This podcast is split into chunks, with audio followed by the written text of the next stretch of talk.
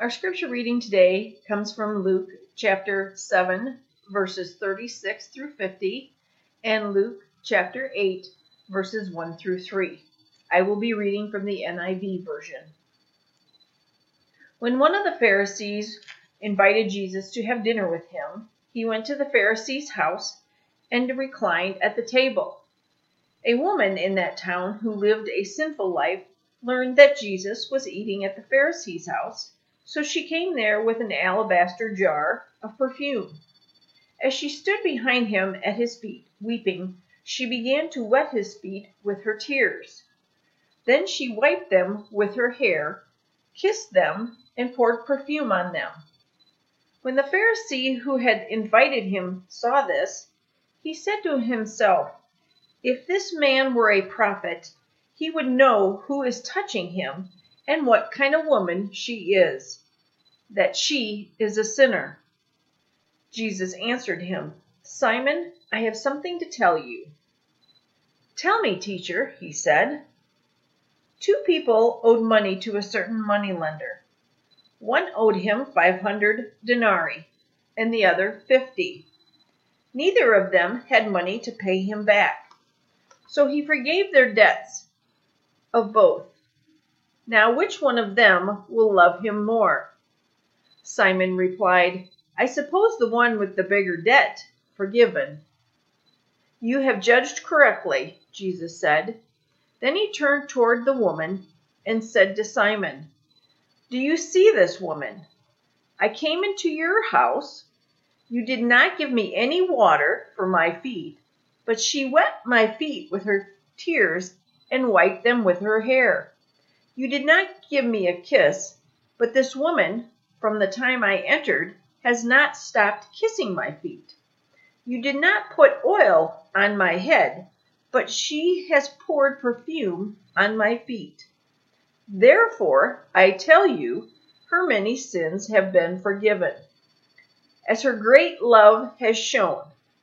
But whoever has been forgiven little loves little.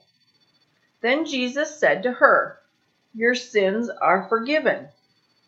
The other guests began to say among themselves, Who is this who even forgives sins? Jesus said to the woman, Your faith has saved you. Go in peace. After this, Jesus traveled about from town, one town and village to another, proclaiming the good news of the kingdom of God. The twelve were with him, and also some women who had been cured of evil spirits and diseases. Mary, called Magdalene, from whom seven demons had come out. Joanna, the wife of Chuza, the manager of Herod's household. Susanna, and many others. These women were helping to support them out of their own means. This is the word of the Lord. Let's pray together, friends. God and Father, as we turn now to your word, pray that you would be with all of us, though we're sinful people, that you might speak to us through it and be with me, though I am a sinful man, as I seek to proclaim it. Pray this all in the name of Jesus Christ. Amen. Our calling as Christians is not to value people based on the amount of their sin, but on their capacity to experience love. Our calling is to value people not on the amount of their sin, but on their capacity to experience love. Let me tell you this story. Jesus, at this point in Luke's gospel, is becoming a big deal. He has preached to thousands of people, he has cast out demons and healed with the word, and rumor is he's even raised the dead. And with John the Baptist now in prison, Jesus is kind of the only show in town, and everyone in the nation is talking about him, and everywhere he goes, people follows. And a Pharisee named Simon invites Jesus over for dinner. Now, two things you need to know about that statement. One is that Pharisees were the good guys in Israelite religion. They were the Bible believing evangelical pastors They were not the skeptics who were sold out to the government. That was the Sadducees. They were not the crazy kind of spiritual mystics. Those were like the Essenes and these other groups living in the desert. They were respectable and serious and devout people. And most people would have called Jesus a Pharisee. That's worth remembering in this story.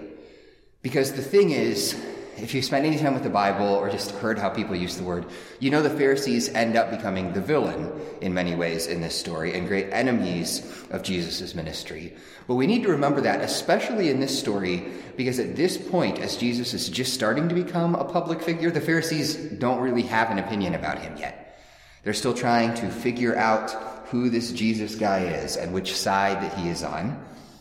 So he's invited to dinner. And then the other thing to keep in mind is that dinner in this world was a public affair if you were wealthy or influential. The dining room would be kind of visible to the street, often with this sort of rail or fence around it. And people, when um, important or famous figures were getting together to dine, people might actually kind of even congregate outside to watch and try to listen in.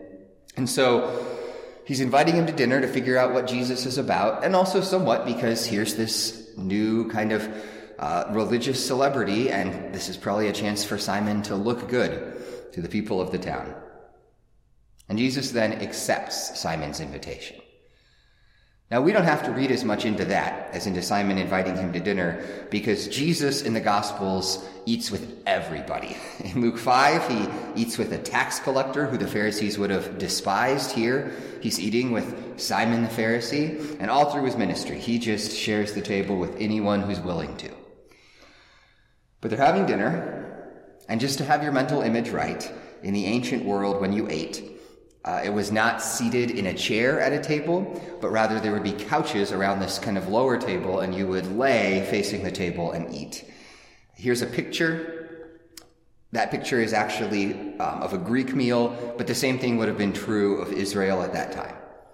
And as a side note, I've always thought that was awesome. And if it didn't require buying a whole other set of furniture, like, you know, laying down while you eat actually sounds pretty appealing to me. But have that picture in your head. They're eating dinner. Uh, probably there's some other guests there too, and there's people kind of looking in from outside, and maybe Simon's quizzing Jesus about issues of the Torah or about politics. And then this happens. Picking up in verse 37 And behold, a woman of the city, who was a sinner, when she learned that he was reclining at table in the Pharisee's house, brought an alabaster flask of ointment, and standing behind him at his feet, weeping, she began to wet his feet with her tears, and wiped them with her hair, and with the hair of her head, and kissed his feet, and anointed them with the ointment. So a woman of the city who was a sinner. The text does not spell out her sin, but certainly that means it was something scandalous Many people historically assume that this means she was a prostitute. It might have been something else that brought her public disgrace, like uh, adultery. But regardless, this, this woman is known to everyone in the town as one of those people, a bad person. And she hears that Jesus is at Simon's house, and so she goes to see him. And even just going is a risk, right? That, that, that has some amount of cost because again, this woman has faced public scandal. So even if she's just standing outside looking in, people are going to be looking at her and muttering and judging her. But she goes much farther than just going to, to catch a glimpse of Jesus. She goes to into him. She has an alabaster flask full of perfume. And we don't know exactly what that means or how big that was, but it's clearly very expensive. And some of the parallel accounts of this story tell us that it's worth almost a year's wages. She approaches Jesus. Maybe she sneaks through the house. Maybe she jumps the fence. We don't really know that. But she is um, becoming even more conspicuous, more visible to the crowd, even more vulnerable. And she comes up behind Jesus and she is weeping and she wets his feet with her tears, and wipes them with her hair, and kisses them, and anoints him with the perfume. All of that sounds strange to us. And it was a little less strange in the ancient world. Washing someone's feet was a common sign of service. Remember, you're walking around outside in sandals and it's dusty and dry. And Jesus washes his disciples' feet uh, in order to give them a lesson about being a servant. And kissing someone's feet and anointing them with perfume were things that occasionally pop up in the ancient world as sort of signs of honor and respect to a king or someone very important. But while it's not as alien in Jesus' world, it's still strange, and it's also kind of scandalous itself. For a woman to do this publicly to a man, especially in this very conservative, modest culture, this woman with her reputation kissing Jesus' feet and letting down her hair, which was a sign of immodesty. And I mean, good parents are probably like covering their kids' eyes as this is happening in embarrassment. Even before we talk about the conversation that happens out of these events, it's worth already reflecting on something, just seeing these people at the table with Jesus.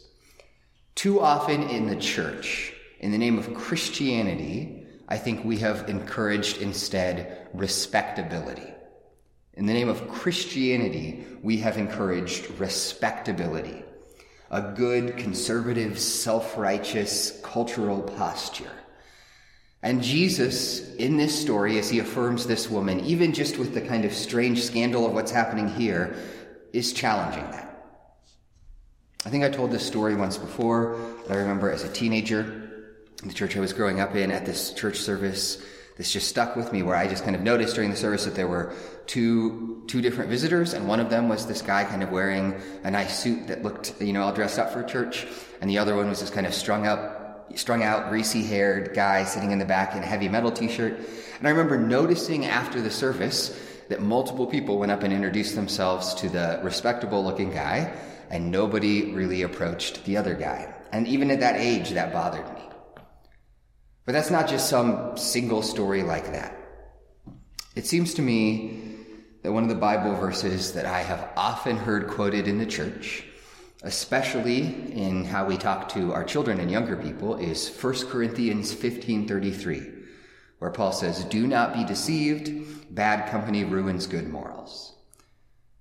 Now look, in the first place, that specific verse is probably not saying what people mean it to say at all. Uh, Paul's actually quoting this Greek comedy by Menander, and the point he's probably making is about associating with false teachers and having conversations that are denying the resurrection of the dead, which corrupt us. But sure, there is a broader sense in Scripture where wisdom says that there is a sense in which bad company can lead to corrupt good morals. In 1 Corinthians 5, the book of Proverbs, it is true that we should let our core influences be people that will encourage us to move in the right direction. We should be thoughtful about who our core influences are. However, many people use that verse and use the idea that they are trying to express from it to instead say that we as Christians should separate from the world. We should create this Christian bubble, only have Christian friends, or at least good, righteous friends. We should avoid contact with non Christians or with deeply sinful people for fear that they might corrupt us. And that is not what those verses are saying, and that is definitely not what we see modeled in Jesus. Instead, he models the opposite.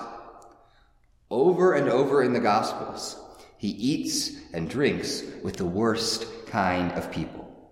We already mentioned in Luke 5 tax collectors, but we're also told in the Gospels he hangs out with people termed sinners, prostitutes, and thieves.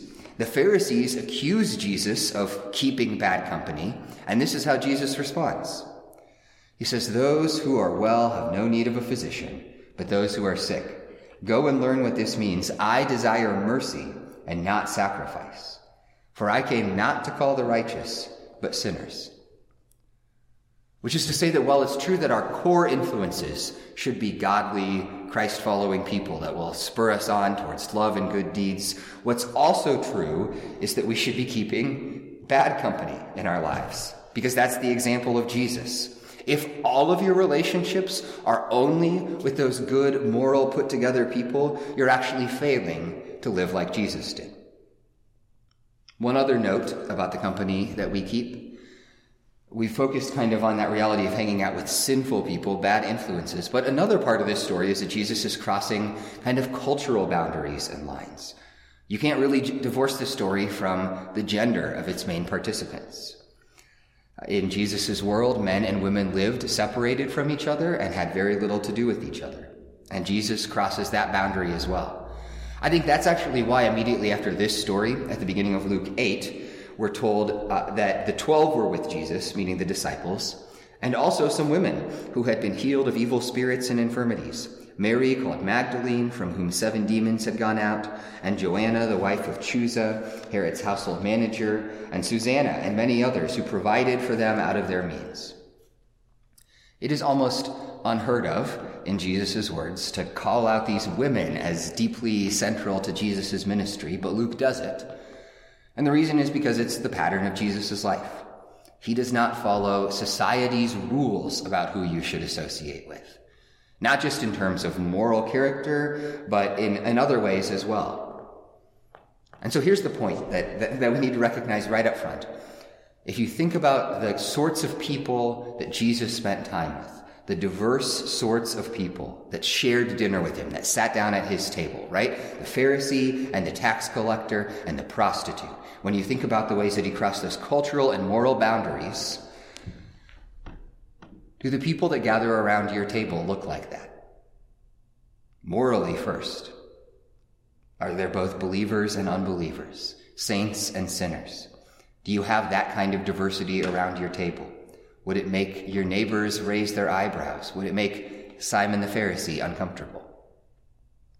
And then more broadly, culturally, does your table reflect the diversity of people in our communities? I know that we're not in a society where men and women don't eat together, so it's not that specific thing maybe. But when you share your stories, or you look at how people are dressed, or how they look physically, what race they are, any of that, when you discuss cultural and political issues, does everyone agree with you about all of those things? Do they look like you and think like you? Because again, if that's the case, then, then we failed to look like Jesus in the company we keep. Now, if you feel convicted by that, if you don't have that kind of diversity, don't despair, all right? I say that in a very confrontational way, but a lot of that is a product of how society has been structured. Don't despair, but here's my suggestion. Think about somebody around you who does not fit in that mold. Just find somebody and invite them over for dinner. Or in this COVID season, maybe invite them to come sit out on your porch or interact in some socially distanced way, but intentionally seek to, to just reach out to specific people so that you can have that kind of diverse fellowship that Jesus has. All right. With that said, that's all the setup for the story itself in many ways. Let's get back to it. Given this woman's reputation and her actions, Simon finds himself forming a certain opinion about Jesus in verse 39. He says, If this man were a prophet, he would have known who and what sort of woman this is who is touching him, for she is a sinner. Now we need to be careful here. Again, we, we know how the story ends, and so it's easy to judge Simon, but what he's thinking does make sense in his world, right? He's saying, well, either one, Jesus does not know who this woman is. Because if he did, then he would stop her. But if he doesn't know, then he's not a prophet. Or two, he knows, but he's letting this kind of sinful, unclean woman, uh, you know, kiss his feet and cause this public scandal. And surely a prophet wouldn't do that, right? We could think like that, I think. If we, we would think like that if we were in Simon's culture and in his place. And so then we need to hear Jesus' words as he speaks to Simon and in a sense to us. Jesus tells him a story. He says, A certain moneylender had two debtors. One owed 500 denarii and the other 50. When they could not pay, he canceled the debt of both. Now, which of them will love him more? So, first, a denarius is like a day's wages. So in our world, let's say Jesus says one person owes $50,000, the other owes $5,000. Now that's a lot of money, right? It's not like somebody only owes five bucks. But who does the money lender love more? Well, Simon knows the answer. Although he's probably a little nervous, maybe seeing where this is going, but he says the one who had the larger debt forgiven. And Jesus says, correct. And then he turns from Simon and looks at the woman instead because what he says next is as much for her as it is for him. Jesus says, Do you see this woman? I entered your house. You gave me no water for my feet, but she has wet my feet with her tears and wiped them with her hair. You gave me no kiss, but from this time I came in, she has not ceased to kiss my feet. You did not anoint my head with oil, but she has anointed my feet with ointment. So Simon contrasts, or Jesus contrasts Simon's actions with the woman's. He, he points out that Simon didn't even do the baseline of being a generous, hospitable host, right? Giving someone water to wash their own feet, which again, this is a dusty place that they lived. Greeting them with a kiss. I mean, the ancient world, kind of like, say, parts of Europe, that would be the way you would give an affectionate greeting. Um, anointing head with olive oil. Olive oil is not crazy expensive like this perfume, but that was a way of showing honor to an honored guest. Simon didn't do any of those things. But not only did the woman, in essence, do those things, but she exceeded them. She did far more than you would ever expect from a hospitable host. And Jesus says that that points to this reality. He says, Therefore I tell you, her sins, which are many, are forgiven. For she loved much. But he who is forgiven little loves little. And he said to her, Your sins are forgiven. So, on one level, Jesus is showing here that he knows the same thing that Simon knows. He does understand this woman and her past. But he's also trying to challenge Simon. And to do that, we need to step back a little bit and make sure we're hearing what Jesus says correctly. We need to be careful about how we talk about the amount of sin. So, Simon has a view of the world where you can rank people in terms of how good and how bad they are right? That, and he would certainly put himself in the category of I've sinned little, and this woman in the category of having sinned much. And Jesus is entering into that way of thinking, but he's doing it in order to actually turn it on its head.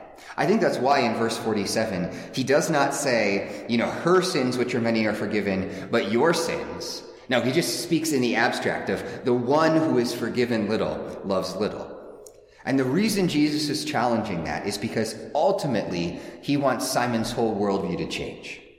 And the reason for that is that you have to understand, I think it's easy to miss when you just read this. What Jesus has actually just presented Simon with is this riddle, this contradiction with how he views the world. Here's the riddle Simon the Pharisee knows that love is the ultimate fulfillment of the law. The Shema, the most famous part of the Jewish law that Simon had recited daily, proclaims, Hear, O Israel, the Lord your God, the Lord is one. You shall love the Lord your God with all your heart and with all your soul and with all your might. So righteousness is ultimately love for God. God is clearly the moneylender in this story. He's the one doing the forgiving, which means that the love that someone is going to have for God is the direct result of them having a great debt and being forgiven much. Jesus is saying, Simon, what does it mean if the terrible sinner is actually more able to love God than you? Doesn't that mean that in a real sense, this woman here is a better Jew, a better follower of the Lord than you are? That your lifelong work to, to be disciplined and to, to show yourself as not very much of a sinner, the self righteousness you've cultivated, that actually has kept you from the thing that would make you truly righteous. The point Jesus is trying to make is that there is a contradiction between the way that Simon wants to rank people in terms of their sin and what Simon knows to be true in terms of God's character and our call to love him. Only when he understands that contradiction and abandons the idea that he is better than this woman can he actually become forgiven and righteous like her. Which takes us back to what we said at the beginning. Our calling as Christians is to value people not based on the amount of their sin, but on their capacity to experience love. That is what Jesus wants Simon to understand we tend to treat people as more valuable the less they need. I think that's just true if we're honest in our hearts. That people who are needy and a mess and struggling in a lot of ways, we tend to view them as, um, as, as not very valuable. And people who are put together and don't really need us for anything, we view those people as valuable. And we do that Um, but Jesus would remind us that there's a sense in which he's trying to say, actually, those people are the people with the least potential to experience love. In Scripture, our love is always measured by our need for God, and our love for others is always measured by our experience of God's love for us. Or to put this another way, Jesus is saying that we tend to view people as pits, and instead we need to view people as wells. Which is to say, a pit, right? An empty hole in the ground. We kind of want pits to be shallow, to, to, to not have very much need, to, to not take very much to fill them in. Because if they're shallow, then if we fall into them, it's not going to hurt very much. And if we have to fill them in, then that's not really that much work. And, and, and because of that, when we view people like that as pits, we like the shallowest possible pits that need the least to fill them in, because we feel like it's our job to fill them up. But that, of course, is the problem with part of the problem with what Jesus is saying, right? It isn't our job to fill people up. It's our job to help people to experience God's love. But if that's true, then that means that if, if, if what we want is to bring people to a place where they experience God's love and He pours His love into them, then that means that that people aren't like those pits. Actually, the way that people need to be viewed is as wells. The deepest well that takes the most to fill it up is, in a sense, the best well because it has the most water in it. It has the most love that can be drawn forth from it. So, part of what Jesus wants to ask you is whether you view people that way. That when someone is struggling or sinful or deeply broken, do we look at them and think, man, I just don't want to deal with that? And look, I will say, if you have that feeling, one of the things that that probably shows is that you're trying to meet all that person's needs, which you can't do, right? Our calling again is to help them to experience God's love. But when you look at that person, do you think that way? Or do you imagine the incredible person that they can be as they experience and are filled up with the love of God? How much more valuable and how much more delighted in Him they will be, and how much more they have to offer the world in a sense because of their need. That is how Jesus is calling us to view other people. And that is how Jesus is calling us to view ourselves. Finish up the story with me. Pick up in verse 48. Jesus said to her, Your sins are forgiven. Then those who were at table with him began to say among themselves, Who is this who even forgives sins? And he said to the woman, Your faith has saved you. Go in peace. So Jesus forgives the woman's sins. And how did the Pharisees react? Well, what they immediately look at is a theological problem. And it's a real fair question they're asking. Only God can forgive sins in Scripture. For Jesus to declare this is pretty remarkable. It's not that the question is incorrect exactly, but notice it is not the question of the woman. She doesn't even speak in this story, right? Her actions are what speak for her, but she has sinned in profound ways, and it is clear that her question is, how can I be forgiven? Can I be accepted? Can I know and be loved by God? That is the hope that she sees in Jesus that drives her to do all of this. So the thing is, in this story, right, the woman is looking at her sin. The Pharisees look at each other with this kind of abstract question in response. And as a result, the woman looks at Jesus while the Pharisees keep looking at each other. And as a result of that, the woman, rather than they, are the one who has Jesus say to them, Your sins are forgiven. Your faith has saved you. Go in peace. In this story, we're supposed to recognize that both groups, in a sense, can be us. That's actually true of a lot of stories. Simon and the Pharisees are a warning to us of what we can be. Especially as religious people, as church people, we are in danger of having hearts like the Pharisees. Hearts that think we are better than others, and hearts that therefore don't recognize our need for forgiveness and so never experience it. Simon is a warning. This woman is an invitation. She is who we can be if we will simply abandon Simon's place of self righteousness and cast ourselves on the grace of God. Friend, you are far worse than you like to pretend. Maybe not in obvious ways, but in deep and profound ones. We mess up the people we interact with through silence, setting impossible standards, judgmentalism, selfishness. And I often reflect that as a parent, even though I try my best, there are still, I'm sure, going to be plenty of things for my kids to talk to their therapists about someday. And they're probably real failures. We envy. We lust. We gossip.